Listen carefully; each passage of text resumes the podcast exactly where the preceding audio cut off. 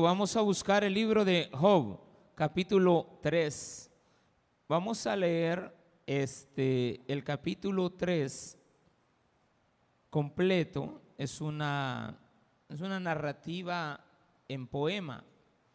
Así es de que hay muchas alegorías, pero también ahí hay mucha certidumbre. Y lo importante de esta prédica es que a veces el hombre no entiende lo que le pasa y al no entenderlo dice cosas que no tienen sentido. No quiere decir que en eso se peque, sino que lo que quiere enseñarnos la Biblia a través de la historia de Job es de que a los cristianos muchas veces les suceden cosas que son inesperadas. Y entre ella se nos dice que Job era un hombre justo, apartado del mal.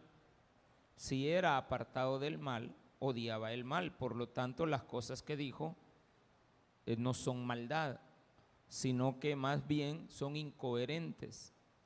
Y nosotros los cristianos tenemos que saber identificar cuando realmente tenemos la oportunidad de encontrar que hubo un motivo por el cual no sucedieron las cosas, es una ventaja que Job no tuvo. Porque nosotros ya conocemos el final de la historia, pero Job no lo sabía. Pero lo que sí sabemos es cómo termina el final de Job. Así deberíamos de entender que puede llegar a terminar nuestro final cuando nos apartamos del mal a pesar de las duras circunstancias en las que vivamos. Vamos a leerlo. Después de esto, abrió Job su boca y maldijo su día. Y exclamó Job y dijo, perezca el día en que yo nací y la noche en que se dijo varón es concebido. Sea aquel día sombrío y no cuide de él Dios desde arriba, ni claridad sobre él resplandezca en lo tinieblas y sombra de muerte, repose sobre el nublado, que lo haga horrible como día caliginoso. Ocupe aquella noche la oscuridad, no sea contada entre los días del año, ni venga en el número de los meses. O que fuera aquella noche solitaria, que no viniera canción alguna en ella. Maldíganla los que maldicen el día los que se aprestan para despertar a Leviatán. Oscurezcanse las estrellas de su alba, espere la luz y no venga, ni vea los párpados de la mañana, por cuanto no cerró las puertas del vientre donde yo estaba, ni escondió mis ojos de la miseria. Oremos al Señor Padre, gracias por esta oportunidad que nos has dado en el día de hoy de leer tu palabra en el nombre de Jesús. Amén y amén. Pueden tomar sus asientos. Continuaré leyendo. ¿Por qué no morí yo en la matriz o expiré al salir del vientre? ¿Por qué me recibieron las rodillas? ¿Y a qué los pechos para que mamase? Pues ahora estaría yo muerto y reposaría, dormiría y entonces tendría descanso, con los reyes y con los consejeros de la tierra que reedifican para sí ruinas o con los príncipes que poseían el oro, que llenaban de plata sus casas? ¿Por qué no fui escondido como abortivo, como los pequeñitos que nunca vieron la luz? Allí los impíos dejan de perturbar y allí descansan los de agotadas fuerzas. Allí también reposan los cautivos. No oyen la voz del capataz. Allí está el chico y el grande y el siervo libre de su Señor. ¿Por qué se da luz al trabajado y vida a los de ánimo amargado, que esperan la muerte y ella no llega, aunque la busquen más que tesoros, que se alegran sobremanera y se gozan cuando hayan el sepulcro. ¿Por qué se da vida al hombre que no sabe por dónde ha de ir y a quien Dios ha encerrado? Pues antes que mi pan viene mi suspiro y mis gemidos corren como aguas, porque el temor que me espantaba me ha venido y me ha acontecido lo que yo temía. No he tenido paz, no me aseguré, ni estuve reposado.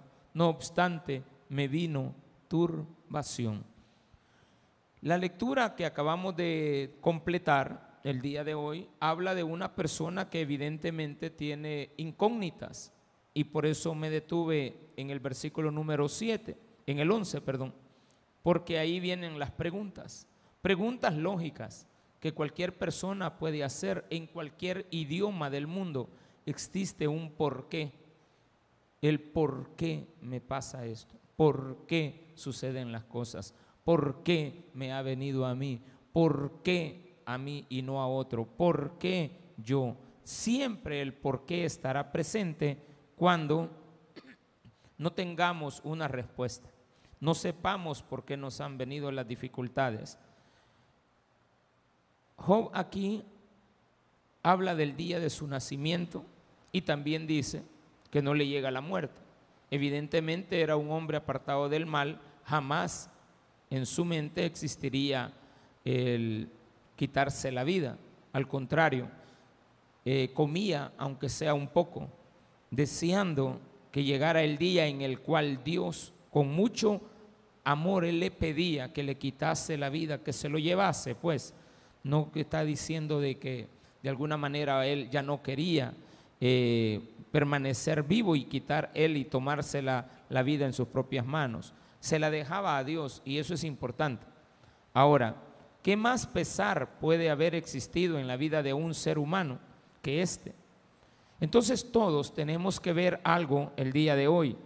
Cualquier atisbo de sufrimiento que usted tenga, por más grande que sea, tiene que saber perfectamente que en la tierra hubo un hombre y tiene que metérselo aquí en la mente siempre.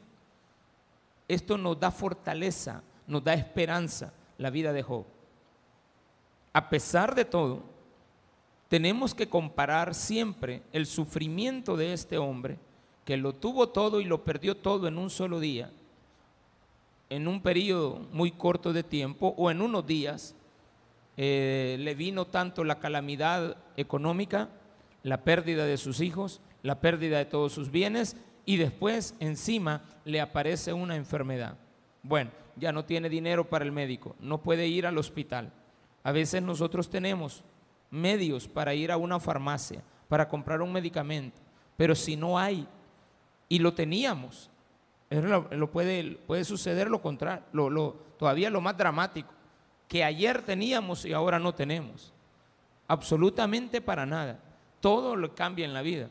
Ahora, está hablando de un cristiano, no de un inconverso que lo pierde todo, que hoy anda en la calle vendiendo droga eh, andada por haber y anda comercializándola y la trae de Colombia, la lleva para Estados Unidos, la pasa por aquí y la pasa en lanchas y él tiene una gran vida y ocupa aquí y ocupa allá y de repente le quitan todo, va a la cárcel y lo pierde. No ese es el ejemplo. Jamás podemos comparar a un inconverso con Job. Job es el mejor ejemplo de un cristiano que la Biblia puede relatar y lo hace al inicio. Ahora, le viene la calamidad y nosotros tenemos que muchas veces, aunque no es bueno compararnos con nadie, pero sí ver la condición de la que otro ha pasado. Y no, va a encontrar usted en su vida, por más que usted quiera, que las circunstancias por las cuales vivió Job se puedan comparar a las suyas.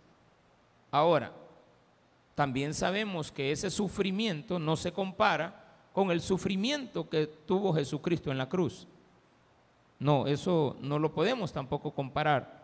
En el culto de las 10 de la mañana vamos a hablar acerca, la semana pasada hablamos de Judas, ahora vamos a hablar desde la última cena, de los preparativos de la última cena, hasta el día del sepulcro de nuestro Señor, para dejar para la próxima semana un día en el cual Dios nos resucita y nos da una nueva vida, ¿de acuerdo? Es lo que está preparado para la, el próximo domingo a las 10 de la mañana. Eh, ¿Qué viene entonces? Desde el día que nacemos, Dios tiene preparado un plan para nuestra vida. Y muchos de nosotros todavía no hemos encontrado ese plan. Muchos de nosotros todavía no entendemos que Dios tiene un plan maravilloso para nuestras vidas. Mas, sin embargo, al leer la historia de Job, si no supiéramos el final, pues estaríamos en la incógnita de cuál va a ser el final del bueno. El final del bueno siempre va a ser el bien. El final del malo siempre va a ser el mal. Si usted se aparta del mal, pues evidentemente, no necesariamente le va a ir todo bien en la vida. Pero lo que sí le puedo decir es que al final le va a ir bien. A pesar de las cosas que nos puedan pasar. Ahora, también hay otras historias en la humanidad cristianas en las cuales no están todas detalladas en la Biblia porque fueron posteriores a la escritura de la palabra y el cierre del canon bíblico, pero sí sabemos que hubo muchos cristianos que sufrieron grandes, pero grandes dificultades en la vida por haber seguido la fe de nuestro Señor. Ahora, ¿qué pasa acá? Viene Job, tiene siete días sin hablar, día y noche. Han llegado unos amigos, lo están viendo, de lejos, se le medio se acercan, lo calculan, no dicen nada, pero cuando ya llegan cerca donde él, él pasa siete días sin abrir la boca, sin decir nada. No tiene nada que decir. No puede recibirlos con un abrazo. Un abrazo, amigo. ¿Qué tal? ¿Cómo has estado? ¿Cómo le va a ir a preguntar usted a alguien que está así y lo ve en esa condición? ¿Qué tal? ¿Cómo se siente? Es como cuando le preguntamos al que está en una silla de un hospital, ¿va? en una cama de un ¿qué tal? ¿Cómo se siente? O sea, como uno, por lo general, quiere llevar a palabras de aliento a alguien que a la vez terminan siendo palabras que no tienen sentido. Ah, pues de la misma manera Job empieza a hablar aquí sin sentido, porque no hay respuesta, porque no hay una explicación a lo que le ha pasado. Entonces dice, después de esto, abrió su boca Job y lo primero que dijo, maldito el día que yo nací. No quisiera que hubiera existido, eh, él no está diciendo que él no que él está despreciando la vida que Dios le dio. Está diciendo que hay un día en la historia que él deseara que no hubiera existido, todo el día. El día que yo nací no fue un día bueno por lo que estoy viviendo ahora. Nada más equivocado que eso. Pastor, usted está diciendo que Job se equivocaba, por supuesto. Estoy diciendo que no tenía razón Job. Como no la tenemos todos nosotros cuando no encontramos una explicación a las cosas que nos suceden. Porque no tenemos. Y entonces le empezamos a poner o a hilvanar o a, o a sugerir o a inventar o a eh, suponemos o concluimos equivocadamente de algo que nos puede estar pasando. No sabemos por qué. Pero viene Job y dice, que maldice su día. Está diciendo él, por ejemplo, yo el 10 de junio me pasara algo terrible. Yo dijera, no quisiera que en el calendario existiera el 10 de junio. Del 9 de junio sáltese al 11, por favor. No quiero que ese día se celebre, porque todos celebramos nuestro cumpleaños. Todos celebramos la fecha de nuestro nacimiento, el día que yo nací. Pero le puse así a este sermón, el día que yo nací. Hay gente que no quiere celebrar su cumpleaños, pero porque están amargados. En este caso, Job está en una desesperación. No entiende por qué. Entonces, él no está diciendo, yo no sé por qué nací. Está diciendo, que ese día no hubiera existido completamente. Evidentemente, de esa manera, él dice de una forma poética, si ese día no existiera, yo tampoco estaría aquí, en la condición que estoy. No sabemos nada de Job antes, más que lo que la palabra de Dios dice, que era un hombre temeroso. No sabemos ninguna expresión de Job antes de que le viniera esto. Las únicas expresiones que tenemos es que él hacía holocaustos, pero no sabemos nada de su vida. Evidentemente, habríamos que concluir que cuando él estaba bien, cuando él era próspero, cuando él tenía todo lo que tenía, le dedicaba su vida a Dios, eso sí lo podemos decir. Quiere decir que era un hombre de bien, era un hombre que Dios lo tiene todavía en los anales de la historia como un hombre temeroso de él, apartado del mal, un hombre perfecto delante de mí. Perfecto, dijimos, siempre tratando la manera de hacer lo correcto delante de los hombres y delante de Dios. Porque si hay algo que te va a traer beneficios en la vida, es que seas correcto delante de los hombres, aunque los hombres no tomen a bien que tú seas una persona correcta. Porque muchas veces lo correcto se toma a mal. ¿Qué sucede aquí? Dice él, perezca el día en que yo nací y la noche en que se dijo, varón es concebido. La alegría de ese día quítenla, porque no estoy en una condición para poder celebrar. Ahora, hay que aclarar la condición de Job, manténgala siempre en la mente.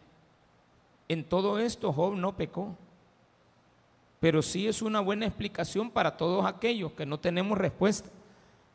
Sea aquel día sombrío, todo este sermón no habla de felicidad. Este sermón quizás lo vamos a asociar a meternos en el día en el cual Job estaba en esta condición. Por lo tanto no podemos celebrarlo. Es un día de lamento. Si nos ponemos a la par de Job nosotros, sin ser los criticadores que estaban enfrente de él, simplemente viendo la escena, no podemos venir este día a sentirnos más que tristes de ver la condición de un hombre que no sabe por qué le ha llegado tanto, tanta, tanta situaciones que no tienen explicación. Porque imaginémonos que somos de aquella época y que conocemos a Job y que Job era un gran hombre y que era bueno y que era aquí, que era dadivoso, que era el dueño de la hacienda, que era el hombre más rico de toda aquella, de aquella este, comunidad antiguo testamentaria. Era riquísimo, ¿Para qué más? Y un día nos damos cuenta que lo ha perdido. Y vamos y no, estamos viendo a Job y a sus tres amigos, a su mujer que le lleva comida. Lo estamos viendo, pero nosotros no sabemos lo que ha pasado. Nosotros no conocemos la condición por la cual Job está así, porque no sabemos de aquella plática de Satanás con, Jesús, con, con nuestro Señor. No sabemos por qué. Simplemente hemos visto, somos eh, humanos y no tenemos una explicación. Entonces vemos la condición. No puede ser un día para celebrar. Es un día para ver tristeza. Me viene a la mente todo lo que el mundo celebra en esta Semana Santa. Es un día de un gran dolor, hermano. Una fecha como hoy, bueno, hoy es domingo, ¿verdad? Pero una fecha como ayer o como antier en Jerusalén, el mundo celebró. Pero la madre de Jesús, sus apóstoles, sus amigos, el mismo Jesucristo, sufrieron. No creo que María haya ido a celebrar la Pascua. No creo que José de Arimatea haya ido a celebrar la Pascua. Han de haber estado en sus casas tristes, preguntándose por qué pasó lo que acaba de pasar.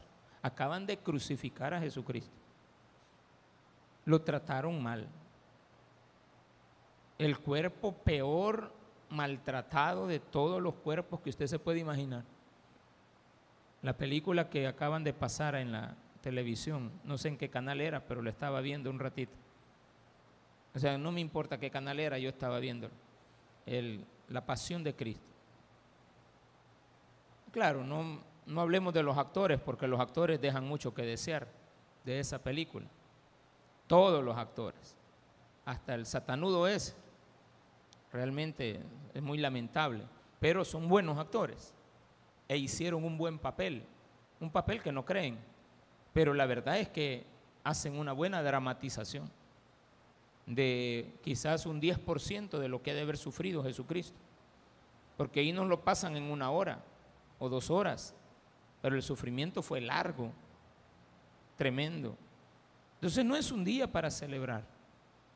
Tal vez ahora porque ya sabemos que Jesucristo resucitó.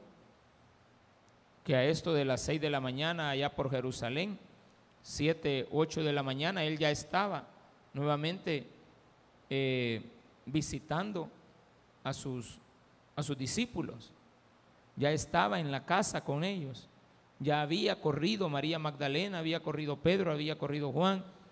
Ya habían salido a decir que el Señor estaba, que ya no estaba en el sepulcro, que se lo habían robado el cuerpo. Y de repente él aparece en casa. Es día para celebrar, pero todavía las incógnitas existen. Hasta que Cristo aparece, nos empieza a dar una respuesta del por qué las cosas nos han sucedido. Nos han sucedido si somos buenos ciudadanos, aplicados a la palabra de Dios, todo lo que nos suceda será para bien, nunca será para mal. Así es de que nada de lo que te acontezca es para mal. Si tú eres un buen cristiano, apartado del mal, las cosas son para bien. Entonces dice y sigue, aféenlo tinieblas y sombra de muerte, repose sobre el nublado, que lo haga horrible como día caliginoso. Ok. No quiere nada saber él de su día, quiere que sea un día que no se recuerde, quiere que sea un día de lamento. Y dice que no vengan los meses, quiere decir, no celebren mi natalicio, el día que yo nací, que nadie lo celebre. Es un momento de tristeza. Imaginémonos de que probablemente, quizás por lo visto, Job se acordó en esta ocasión del día de su nacimiento. Me voy a poner en esa posición. Quizás ese día él estaba cumpliendo años. ¿Y qué había que celebrar? Nada. Pero está vivo y hay que vivir el día. No hay que quitar de nuestra vida la existencia, de, nuestro, de, la tierra nuestra existencia. Si estamos, hay un propósito. El problema es que ya no entendemos por qué. O que fuera aquella noche solitaria que viniera canción alguna en ella, ni tan siquiera nadie cante ninguna canción ni de celebración. Maldigan los que maldicen el día, los que se aprestan para despertar a Leviatán, Maldíganlo es aquellas personas que llevan la cuenta de tus fechas, aquellas personas que la ponen en el calendario, que te recuerdan ahí en el Facebook, ¿verdad? Que ahora está cumpliendo años fulano de tal. Tú no te acuerdas para nada, pero ahí te acuerdan ahora. Entonces yo ahora como que eso de que te saludan, hoy me acordé de que estabas cumpliendo años, no, hermano. Tal vez tu nana, tu tata, tal vez tus hermanos, tu familia, tu mujer, tal vez alguien así, pero la gente que de lejos a saber de a dónde apareció saludándote es porque el Facebook les acordó, mi hermano, nada más. Ahí aparece, ahora cumpleaños fulano de tal, ahora es el natalicio de tu amigo. ¿Cuál amigo si no tenés amigos en el Facebook? No, es de amigos, pero Job está diciendo, probablemente en el día de su cumpleaños, nadie celebre nada este día. Bueno, y de hecho no hay nadie con él, solamente los amigos que lo están criticando. Oscurezcanse las estrellas del alba, no vean los párpados de la mañana, por cuanto no cerró las puertas del vientre donde yo estaba, ni escondió de mí, de mis ojos la miseria. Llegué a conocer la miseria, dice Job. He venido al mundo y Dios no detuvo ese día. Siempre nací no dice que Job haya nacido rico, pero dice la Biblia que lo perdió todo y hoy ha visto la miseria. No quiere decir que no la haya visto antes, lo que quiere decir es que no la había vivido. Una cosa es que usted vea al pobre y otra cosa es que usted llegue a vivir en una condición de pobreza extrema. Por eso es que tenemos que tener ojos misericordiosos para el hambriento para el necesitado, sin andarle poniendo condiciones. No, yo le voy a ayudar a esta persona, eh, pero quiero que él trabaje por la ayuda que yo le voy a dar. Dele la ayuda y olvides. Sí, yo sé de que vamos, de repente vamos a dejar ayudas a las misiones. Ustedes nos colaboran. Dios ha sido bueno en esta ocasión. Eh, ha mandado mucha ayuda, pero hay algo que no, completamos. O sea, nos han mandado muchos cereales, pero casi siempre llevamos un aliciente para los niños. ¿Por qué? Porque son niños necesitados. Todos decimos, tenemos las mismas oportunidades, las mismas 24 horas, pero no todos vivimos de la misma manera las, las 24 horas. Si yo me pongo a pensar en los desperdicios de comida que este día se están suscitando en las playas, con todos los connacionales que han venido, que vienen del exterior y que ahora tienen una vida muy diferente a la que antes tenían y vienen aquí a El Salvador a disfrutar de las playas y todo lo, lo económicamente bien que están. Qué bueno, me alegra mucho. Pero me da tristeza el desperdicio. Me da tristeza lo que se pierde. Porque de repente aparecerá un niño vendiendo minutas y capaz le piden descuentos y le compran cuatro, cinco, seis. No, hay que dejarlo vuelto si usted tiene. A ese niño usted le va a bendecir la vida. O sea, la miseria no solamente hay que vivirla, quizás algún día y ojalá no llegue, pero sí hay que saber que existe y que hay que poder ayudarle. De seguro Job era alguien que miraba la miseria y le ayudaba a la gente. Evidentemente tenía muchos siervos, no los maltrataba, por lo tanto era alguien que se conmiseraba con la pobreza y lo cual era bueno. Ahora viene el versículo 11, que es básico para que entendamos qué es lo que nos puede pasar a nosotros también. ¿Por qué no morí yo en la matriz? Explíquemelo usted. No hay explicación. No juzgue a Job, porque Job no sabía su final. Por eso quisiera tratar la manera de entender a Job sin conocer el final de la historia. Pero todos sabemos que le fue bien al final. Más sin embargo, si yo no supiera cómo iba a terminar, yo también tendría las mismas preguntas. Si algo me pasara, o también en la posición de Job, sin criticarlo, sino que poniéndonos en su condición, que no es algo que podamos lograr entender, quizá podríamos aceptar sus palabras, pero no lo que está diciendo. Lo que está diciendo es incoherente. ¿Por qué no morí yo en la matriz? Dios tiene un propósito en tu vida. Yo no sé si será cierta la historia. No sé si será cierta la historia, pero puede ser que sí. Habría que preguntársela a la madre de, del presidente de esta república. Si es cierta la historia que se cuenta de cómo fue que nació el presidente que ahora tenemos. No, no sé si será cierta. Creería que sí, porque no creo que se la hayan inventado, pero es muy, muy, muy peculiar. Muy, muy peculiar. ¿Y por qué se llama así el presidente, Nayib? Que es lo que significa el nombre de él. Pero la historia es muy interesante. Alguien que no tenía que haber nacido y que está y que nació. Alguien que no tenía por qué haber estado, pero Dios lo permitió que estuviera. Porque todos, muchas veces, muchas madres han tenido eh, problemas de aborto, han tenido problemas de que pretender en algún momento determinado que su hijo se les pudo haber venido, eh, no nacer, pero al final nacieron. Y casi siempre las historias de aquellos niños que tuvieron dificultades para nacer, casi siempre tienen unas historias extraordinarias en su adultez.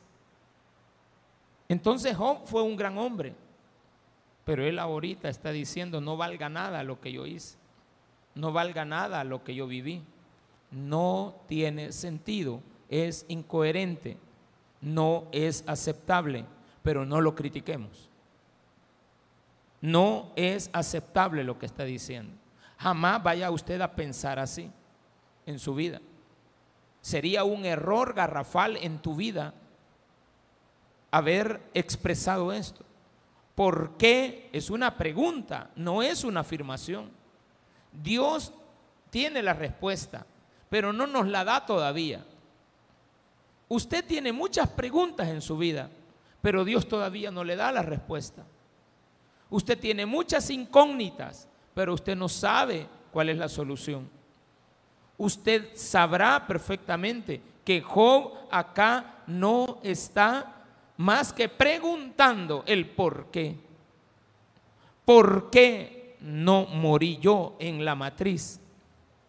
Por la condición que está viviendo ahora. El problema es la expresión que dice. No está diciendo por qué estoy viviendo esto. Está diciendo por qué nací. Y eso no tiene sentido.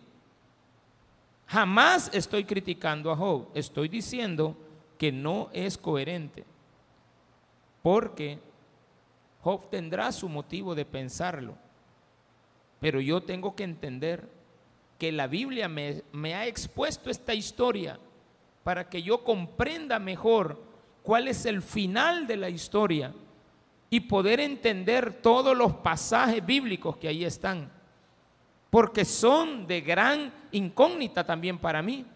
¿Cómo le voy a responder yo a Job en la condición que está si no sé cuál es el final? ¿Cómo le voy a responder yo a Job algo quitándome que soy un mal amigo? ¿Cómo le voy a responder yo algo a él? Por la enfermedad que tiene, por la pérdida que ha tenido.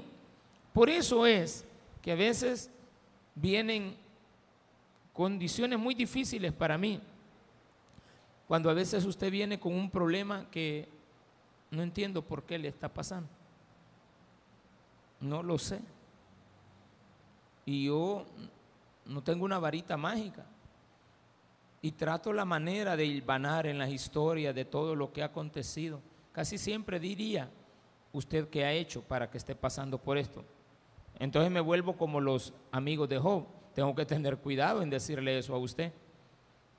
Pero casi siempre le pregunto, disculpe, ¿ha hecho algo que esto lo ocasione? Si usted inmediatamente da la respuesta que no, por supuesto, no, yo no he hecho nada. No estoy poniéndome en la posición de los amigos, simplemente hilvanando que usted haya caminado en lo correcto, haya caminado en lo recto, haya sido eh, en su anterior condición a lo que está viviendo ahora, que no haya ocasionado nada a usted que lo haya provocado. Porque eso sí es muy importante. No me venga a decir, ¿y yo por qué estoy en la cárcel? Y después te pregunte, permíteme, ¿y qué hiciste? No, yo sí anduve con malas compañías. Bueno, entonces esta es la condición. Hoy sí ya lo sé. Pero si usted dice, no, no sé nada, bueno, entonces discúlpame, aquí Dios tiene un trato contigo, que yo no lo sé, yo no sé por qué Dios te ha traído a la cárcel, yo no sé por qué estás en un hospital en este momento, no tengo una respuesta. Claro, si usted viene y toda la vida pasó tomando y ahora se queja de que ya cristiano, le ha venido una condición en la cual lo mandan a llamar del hospital para decirle que tiene que operarse el esófago, que ya no tiene esófago, sino que le van a poner un tubo. De Entonces vamos a decir, bueno, se lo quemó por el alcohol que tomó.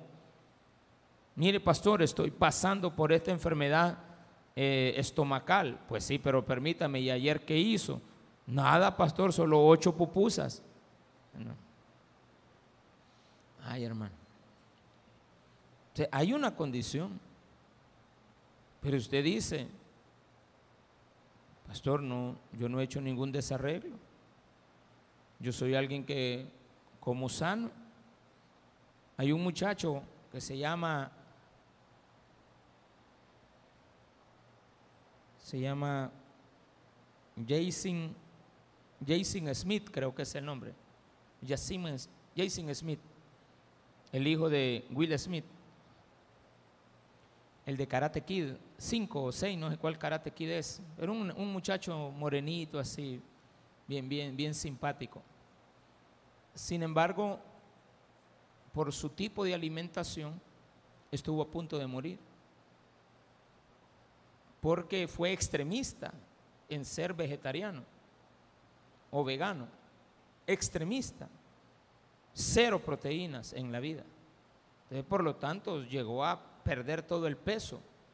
Y además, pues también su, eso lo llevó a, perderse en, las cuestiones mentales de su condición de hombre y, y se perdió en la vida. Pero gracias a Dios hoy está recuperándose. Entonces diríamos eh, comprendió, aunque quizás no sé si en Cristo lo ha comprendido. Eh, pero delante de él hay un Padre protector que no lo abandona, que siempre está, que le duele lo que le pasa a su hijo. Y no solamente la condición de enfermedad, sino que todo lo contrario a los principios que él le enseñó. Porque él lo dice, yo no le enseñé eso a mi hijo, pero lo amo. Pero tampoco le tengo que dar la razón. Y eso es lo que nosotros tenemos que comprender muchas veces. Dios no te puede dar a ti la razón de las cosas que estás pensando, porque evidentemente estás equivocado. ¿Por qué dices que no debías haber nacido? Si yo desde el vientre te conozco. Pero Dios no le contestaba, callado Dios, no decía nada. Porque la idea de Satanás era que blasfemara. Pasó un año, pasaron dos años. Esta enfermedad de Job no dura poco. Esta enfermedad duró años, pero no tantos. Se cree que duró dos años, máximo. Máximo. Por todo el tiempo de los relatos. Uno no puede asociar que todo este libro se haya desarrollado en un solo día, ni en un mes. Tuvieron que haber sido meses. Y vienen también eh, situaciones que nos conllevan a entender que esta enfermedad se alargó, pero no se moría. A usted le dan alguna ronchera de esta, le sube la fiebre, pero no se muere. Y tenemos ahí al hombre que le dio un ataque al corazón y no se murió. Le diagnosticaron que tenían un cáncer y no se murió. Y salió avante y tenía una, dos, tres enfermedades y no muere y va al hospital, está en una recuperación, eh, él si se viera en un espejo, en la condición de enfermo, personas que han tenido esta enfermedad del, del páncreas, que cómo consume a la gente. Y yo no sé, no tengo conocimiento de alguien al día de hoy que haya sanado de un cáncer de páncreas, ni de un cáncer invasivo. No tengo conocimiento. Sé de gente que tuvieron la detección de un cáncer, que le diagnosticaron el cáncer, que lo sometieron a una quimioterapia y ahora están sanos. Qué bueno. Pero de una persona que haya llegado a la condición tan dramática de lo que podemos imaginarnos, de una persona que ha padecido cáncer de páncreas, quizás eh, he visto un par de casos y yo no tengo respuesta, hermano.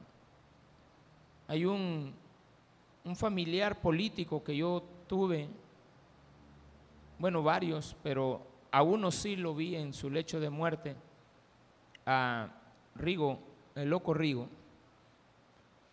Murió de cáncer pancreático y es un cadáver. Y uno sabe que está respirando, pero ya de esa noche no va a pasar. Y mueren. El otro caso fue mi padrastro, Luis. Eh, no lo vi morir, pero sí estuve pendiente de su enfermedad eh, ocasionada por, por, lo de las Torres Gemelas. Él, él absorbió mucho de esos polvos y eso le ocasionó un cáncer. Y falleció luego, un año después de que esta, se detectó la enfermedad, a los nueve meses había muerto. Y también una hermana aquí en la iglesia, yo apenas tenía como seis meses de haber venido y un hermano me solicitó ir a verla al hospital. Yo nunca había visto el cáncer en el rostro.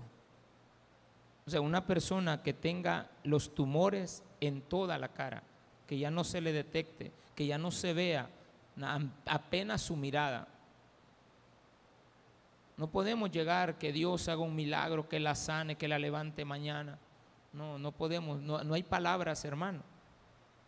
Por eso es que aquí se acepta el silencio. Aquí se acepta la condición de que no hay palabras para hablarle a alguien que está en una condición tan dramática, tan terrible. Entonces, por lo general, eh, yo recomiendo evitar visitar a un enfermo en lecho de muerte.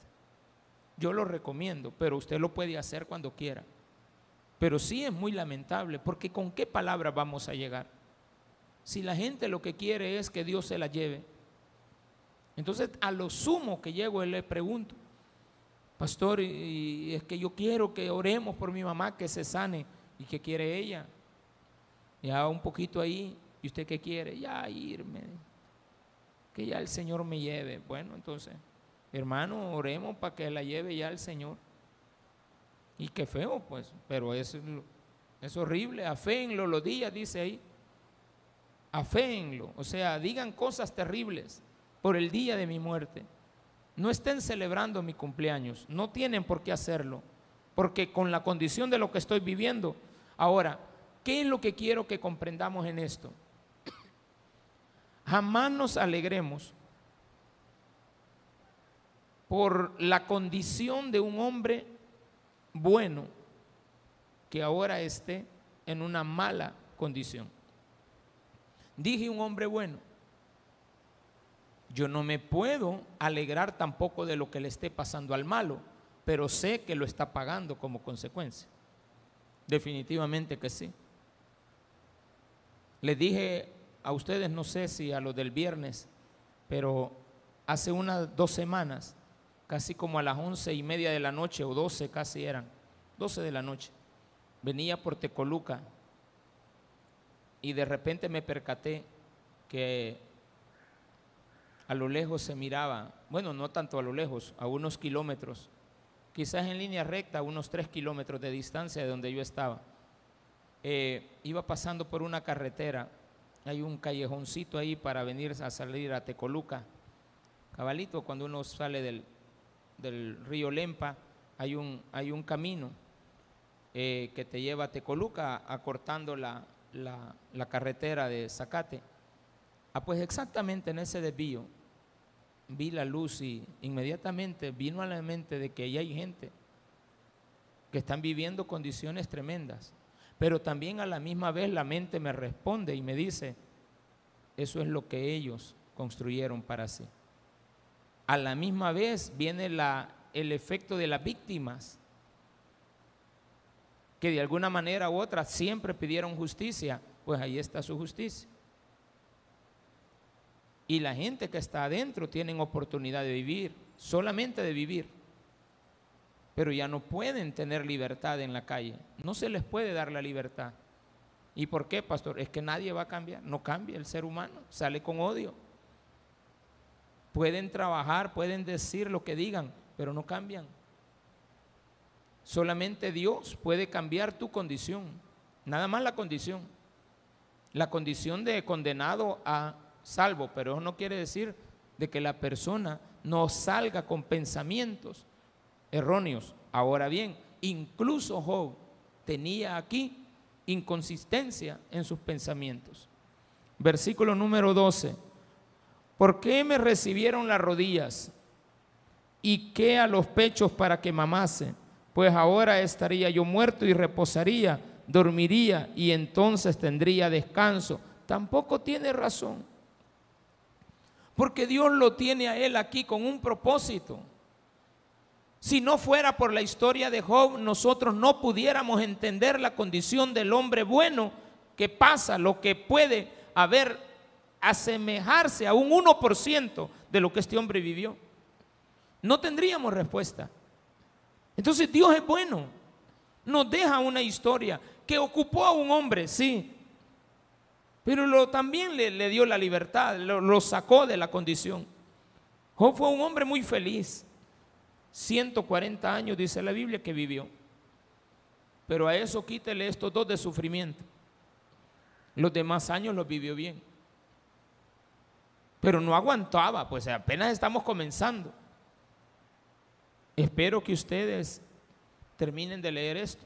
Yo voy a tratar la manera siempre de, de ocupar cualquier tipo de medio para, para explicar lo que son los versículos bíblicos.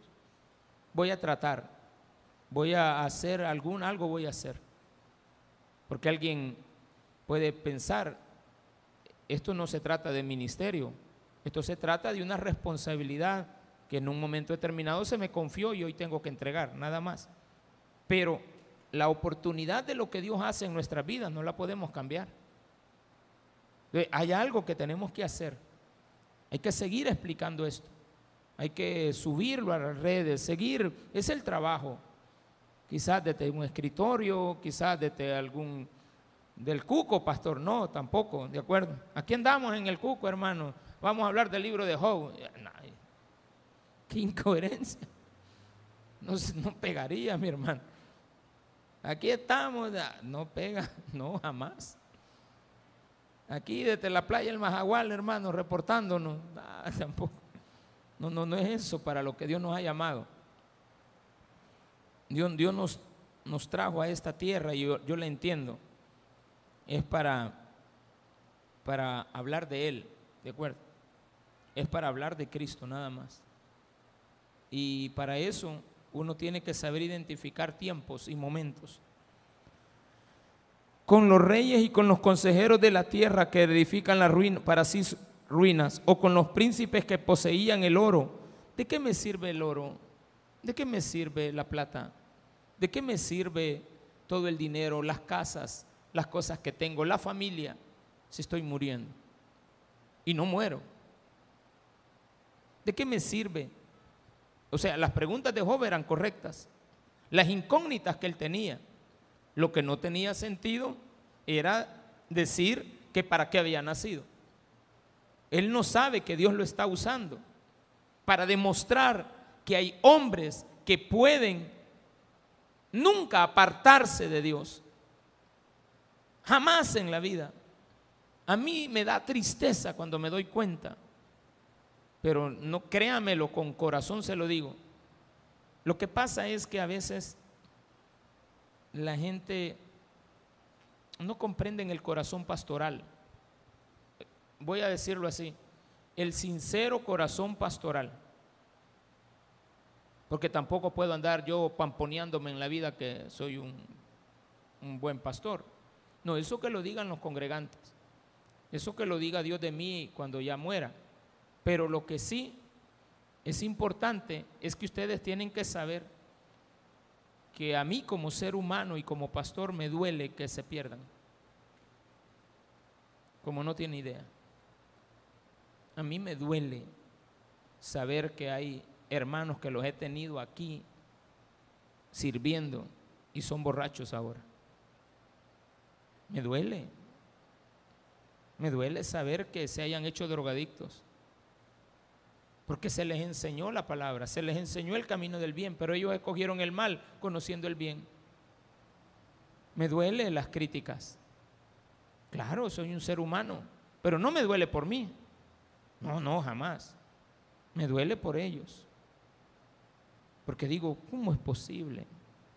Tengo un dolor, pero no que me afecta, eh, que me afecta en mi, eh, eh, en mi día a día sino que en el pensamiento que me viene, digo, qué lástima. ¿Por qué se fue a, a endrogar?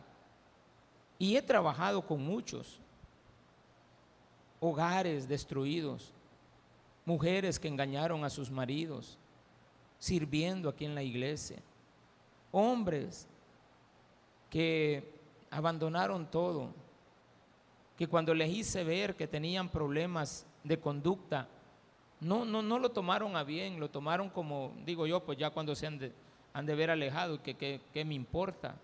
Claro que me importa. No me importa por mí, me importa por usted, por sus hijos, por su familia, por su condición de ser humano. Ay, que Dios va a salir avergonzado. Jamás, hombre, el que sale avergonzado es el hombre mismo. El hombre que actúa mal contra otro hombre. O sea, no es correcto eso. Entonces hay una condición de dolor, pero no una condición que afecta. Hay un dolor, pero no afecta. Lo que tenemos que ver, porque no me puede afectar, si me afecta mi condición de humana y de sensibilidad y de pensamientos estaría eh, bloqueada para poder dar un mensaje correcto si yo estoy en una condición en la cual me afectan los problemas de los demás. Me duele, pero no me afecta. Mire, pastor, que no se nos vaya a poner triste, cual, cual triste. por esto, que lo, nada, de usted dele. No hay por qué. Dice el 16, con esto vamos a ir terminando. ¿Por qué? Otra vez, ya vimos el porqué del versículo 11. Ahora en el versículo 16 vuelve a aparecer el tercer por qué. ¿Por qué no fui escondido como abortivo, como los pequeñitos que nunca vieron la luz? Está diciendo Job de que los niños que murieron antes de nacer han tenido, tienen en este momento una mejor condición. Sí, pero no hay legado, no hay ejemplo de lo que hicieron.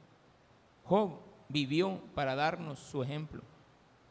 No el ejemplo de lo que estamos leyendo ahorita, sino que el ejemplo del propósito que Dios tenía en la vida de él. Dios tenía un propósito. Pero el ejemplo de lo que nos está dejando Job en este momento, no podemos nosotros copiarlo. Es para que entendamos después, ahorita no.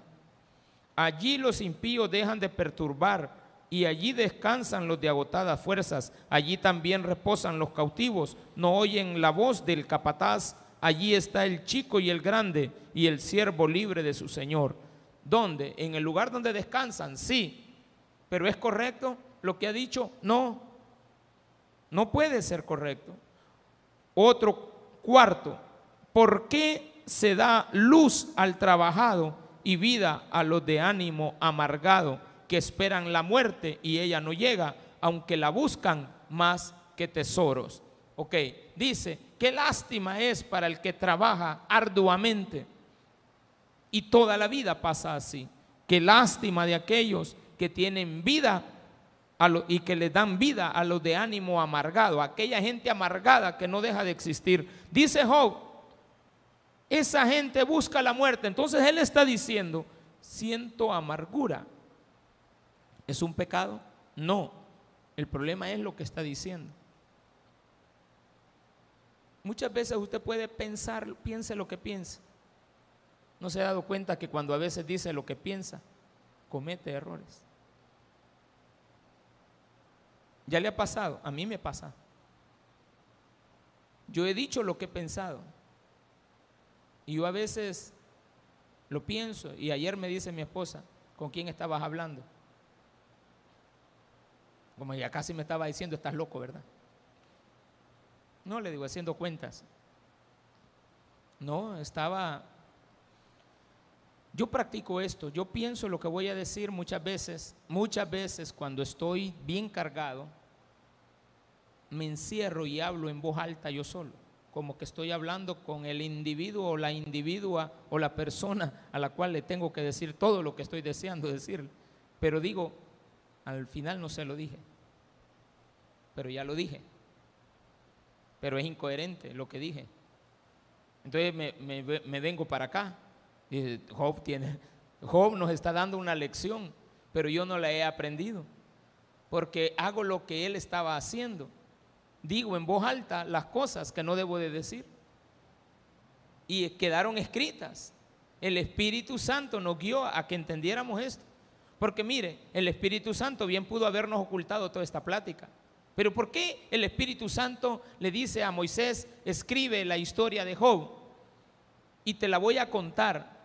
Job fue antes que ti, pero esta historia se sabía hasta la época de Moisés. 400 años después, todavía se seguía hablando de la historia de Job. Y se entiende de que fue Moisés quien la escribió, eh, dada por el Espíritu Santo, por supuesto. Pero la historia fue real. Lo que sí es importante es que cuando a mí se me hace que cuando Moisés empezó a escribir esto, empezó a entender muchas cosas. Porque se sabía que Job había sido rico, que lo había perdido todo y lo había vuelto a obtener todo. Pero la historia de los comentarios, ¿cómo sabemos lo que dijo él con el otro? Y está escrito como, por eso es que está escrito como poema, porque de alguna manera u otra Moisés lo relató como poema. Más sin embargo, incluso al ser poema, entendería que es un pensamiento. Más sin embargo, lo que dice no tiene sentido.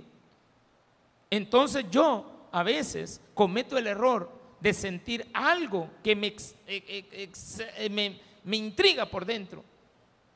A veces lo que he hecho también es escribirlo. Y lo escribo y cuando lo veo escrito digo, qué tontera está, la rompo. Digo, no, esto no está correcto. A veces los psicólogos le dicen a la gente, escriba todo lo que siente. Un día nos llevaron a una clase, no sé qué era, de psicología, a saber con esta señora, como que Camarena, Macarena, le otra vez de un baile. Este, a mí yo, yo no, no, no, no comulgo con lo que ella enseña, ni sus pensamientos, para nada. Es raro que coincida con algo que ella esté pensando. A veces la escucho, pero no, no, me, no me pega, para nada, porque está fuera de la realidad cristiana. Entonces, peor aún cuando en, una, en, un hotel nos llevaron y ella, allá en, en Decameron, y ella dijo que nos sentáramos a la par de la persona y que escribiéramos todas las cosas que sentíamos de ella. ¿Cómo me va a poner a creer que yo voy a escribir todo lo que siento? Está fuera ahora que mi esposa me estuviera recordando.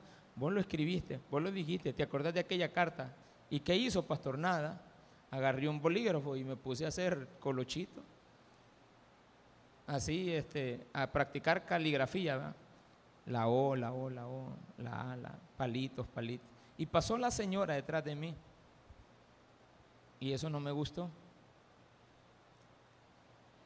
¿Y ustedes? No tengo nada que decirle malo a esta mujer. No hay nada. ¿no? Yo sé que sí va, pero, pero no. Si lo digo, hasta llego, hermano. hay cosas que usted nunca debe de decir. ¿Me entendió? Hay cosas que jamás las diga. Puede pensarlas, pero no las diga. Puede meter aquí, no, yo, te, yo le voy a decir unas cuantas cosas en la cara, que me dé la cara, salí desgraciado. No, dame la cara, vení aquí enfrente. Y sale un hombre de dos metros y una mujita así de unos cincuenta. No, no, no la hace. Que se alegran sobremanera y se gozan cuando hayan el sepulcro. ¿Por qué? Otra pregunta. Mire, esto está lleno de preguntas. Cinco. Esta es la quinta pregunta. ¿Por qué se da vida al hombre que no sabe por dónde ha de ir y a quien Dios ha encerrado? Pues antes que mi pan viene mi suspiro ¿Para qué voy a comer si no tengo ni hambre? Porque un enfermo por lo general se le quita el hambre. Y más cuando usted lo mete en una condición donde le dicen, usted le quiere llevar galletitas así escondidas y él está feliz por las galletitas y se las encuentra la enfermera, esto no es bueno. Ay, otra vez a la sopa esa, que a saber cómo ha de ser. En mi vida, un día he estado en un hospital nada más. Un día nada más. Yo no, nunca he estado en un hospital. Así, Solamente cuando nació mi segunda hija, que yo le dije a mi esposa, no, no te esterilicé, me voy a esterilizar yo. Eso es lo único. Y ahí inmediatamente, al siguiente día ya iba, el mismo día iba para afuera. Pero me dijeron, venga en la noche. Y ya estuve en la noche, ya pasé bien, va, porque era en la noche. Pero ya estar viviendo en un hospital, ha de ser tremendo. El tipo de comida. Y bien, pastor, y con lo que acaba de decir, no, así uno no cambia, no, para nada, hermano. No, no cambia nada. Todo está bien, oye, todo está perfecto. Pues antes que viene mi pan, viene mi suspiro, y mis gemidos corren como aguas, porque el temor que me espantaba me ha venido y me ha acontecido lo que yo temía. Lo que yo menos, eso me vino. Otro error que usted dice, hermano, no llame a la maldad. Y al final, no he tenido paz, no me aseguré, ni estuve reposado. No obstante, me vino turbación. Muchas veces pensamos en el, en La Paz que nos va a dar un retiro, haber programado, haber hecho una cosa, en la pensión. Yo hace poquito fui a la FP a averiguar cuánto era de pensión. No, me salí corriendo. No, me dije que como usted no tenía la opción, ah, entonces a mí no me aplica al otro. No. Entonces, ¿cuánto me queda? Le digo. Si se va ahorita, me, tanto. Ah, pues no, mejor sigo. Ajá, y si no llego a ese día. Y si no llega a la fecha que cumpla 60 años para poder retirarme, retirarme de qué? El poquito que me van a dar. Digo, bueno, pero eso es un robo, le digo. ¿Y por qué? Pues sí, porque ni, tan siquiera me dan los números. Como es que yo estuve aportando, póngale, 400 dólares mensuales hace años de, de indemnización. No, ¿cómo se llama? De pensión. Y usted me está diciendo que me toca menos. No, le digo. No, es que tiene que esperarse un poquito más, mejor, vaya, pues ojalá que llegue ese día. Y si no, pastor, hay que quede. ¿Qué va a hacer? ¿Para qué se aseguró? Ah, entonces él dice, ¿yo por qué no me aseguré? ¿Y de qué te servía asegurarte si Dios tenía un propósito? El propósito de que fueras el ejemplo para que todos los demás de los que estamos aquí, cada vez que nos llegue a pasar alguna tribulación, alguna turbación, algún momento difícil, sepamos que si hemos hecho lo bueno, vamos a terminar bien. Démele un fuerte aplauso a nuestro Señor.